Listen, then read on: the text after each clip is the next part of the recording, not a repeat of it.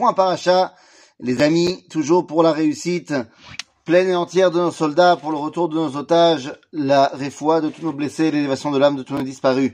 Aujourd'hui, à parachat Beau, et dans cette paracha qui marque euh, la réalité de la sortie d'Égypte, qui marque le moment du céder originel, eh bien, j'aimerais rentrer avec vous sur les derniers versets de la paracha. Dans les derniers versets de la paracha, eh bien, nous parlons d'une mitzvah, enfin, a priori, de la mitzvah des téphilines. Enfin, il y a marqué là-bas, pas vraiment la mitzvah des téphilines. C'est-à-dire que nous avons des versets que nous connaissons très bien, qui sont euh, a priori enseignés, comme toujours, euh, comme étant la mitzvah des téphilines, et pourtant, quand on regarde dans le texte lui-même, eh bien, c'est pas aussi clair que ça. Puisque regardez, nous dit le texte de la Torah, de manière très claire finalement, euh, il est joli. Et tac, tac, tac, tac, tac. Al yadecha ou le'tedafot ben enecha ki bechozek yad otzianu Hashem mi Mitzrayim. Évidemment, ce sera un signe sur ton bras et comme un bijou entre tes yeux, car c'est avec une main puissante que Dieu t'a sorti d'Égypte.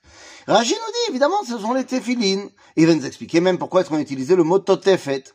Mais le problème, c'est que il n'y a pas marqué clairement qu'il faut mettre des boîtes sur la tête, sur le bras, des lanières. Et le Rashbam, le petit-fils de Rashi, eh bien, va nous dire, mon papy, il a dit que c'était des tefilines, mais moi, je pense que c'est pas la mitzvah des tefilines. Je pense que c'est la mitzvah de se souvenir de la sortie d'Égypte. Et se souvenir de la sortie d'Égypte, eh il faut qu'elle soit toujours dans tes actions et également toujours dans tes pensées, de la même façon qu'une femme porte un bijou sur le front toujours, oui, parce qu'à l'époque c'était la mode, pas du collier, mais du bijou qu'on mettait là. Eh bien, il dit de la même façon qu'une femme porte tout le temps un bijou, une tote faite, eh bien, toi, tu dois toujours avoir euh, la sortie d'Égypte dans la tête. Et donc, eh bien, notre euh, Rajbam, comment va-t-il expliquer la mitzvah des téphilines. Il va nous dire le Rashbam, la mitzvah des évidemment qu'elle existe. Elle est donnée par Dieu, mais elle n'est pas marquée dans la Torah. Ce serait une mitzvah qui serait deoraita, donc de la Torah, de Dieu, mais qui n'aurait pas été marquée dans la Torah. Et elle vient de nous expliquer qu'en fait, l'essence même des mitzvot n'est pas ce qui est marqué, mais la tradition qui nous a expliqué qu'elle vient de Dieu. Alors ça, c'est très bien. Mais quand on parle des mitzvot, et là j'utilise les tefilines, mais en fait j'aurais pu dire ça pour n'importe quelle mitzvah. Quand on parle des mitzvot, eh bien, la question est de savoir pourquoi on les fait. Et quand on demande pourquoi on les fait, eh bien ça nous ramène à ce qu'on appelle ta'ame à mitzvot. Ta'ame à mitzvot, c'est-à-dire le goût des mitzvot, et non pas le sens des mitzvot. Ta'am, c'est d'abord machet to'amim, c'est ce qu'on goûte c'est la saveur que nous donnons au mitzvot. Et oui, parce qu'il y a plusieurs saveurs possibles. Comment ça, il y a plusieurs saveurs possibles? Il vient de dire Cook, dans son livre Rota Kodesh, qu'il y a quatre grands aspects avec lesquels on peut euh, regarder la réalité. Le premier aspect, c'est l'aspect individuel, ce qu'il appellera Shirat Nafsho. Ensuite, il y a l'aspect collectif du peuple juif. C'est ce qu'on appellera Shirat Auma, la chanson individuelle ou la chanson nationale. Et puis il y a un aspect humain de toute l'humanité. Et à ce moment-là, ce sera la Shirata Adam, la chanson de l'homme. Et enfin, il peut y avoir une dimension mondiale, pas mondiale dans le sens des hommes, mais euh, euh je veux dire naturelle, cosmique, du, du de l'univers. Et là, ce sera Shirat à Olam, la chanson du monde. Et en fait, dans chaque mitzvah, eh bien, on peut y trouver le goût de l'un de ces quatre, d'une de ces quatre saveurs. Par exemple, si on prend toujours notre mitzvah des téphilines, eh bien, la dimension individuelle de la des c'est pour dire que ma, mon bras et, c'est-à-dire mes actions et mes réflexions doivent toujours être tournées vers Akadosh Baruch Ce que va nous expliquer, par exemple, le Maharal de Prague. Et puis, nous avons également une dimension, un goût national.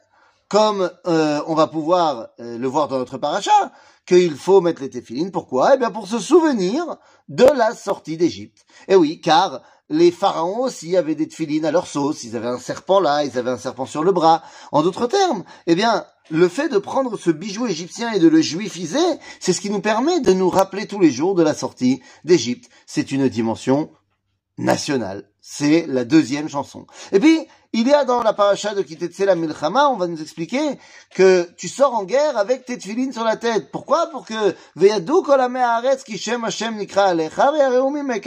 Pour que lorsque tu sors en guerre, les nations face à toi voient le nom de Dieu sur ta tête et sont remplies de crainte. En d'autres termes, il y a ici une influence du nom divin dans le monde entier, dans toute l'humanité. C'est le chant humain des téphilines. Et puis enfin, et d'ailleurs, ce qui va amener cela, eh bien, c'est que les nations n'auront pas envie de se battre contre Israël parce qu'ils reconnaîtront le nom de Dieu. Et ça permet donc d'amener la paix dans le monde.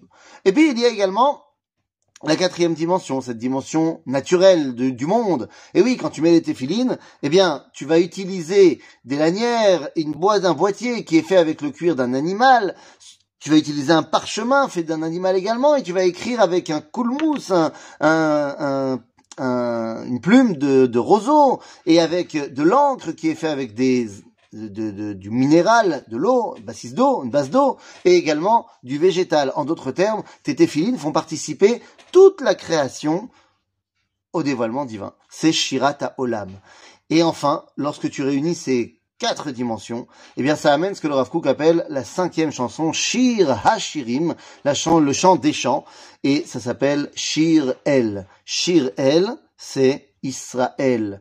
Eh bien, Israël, lorsqu'il met ses téphilines, par exemple, lorsqu'il met ses, fait ses autres mitzvot, eh bien, il goûte les différentes saveurs qui permettent de dévoiler Akadosh Baruch dans le monde. Shabbat Shalom.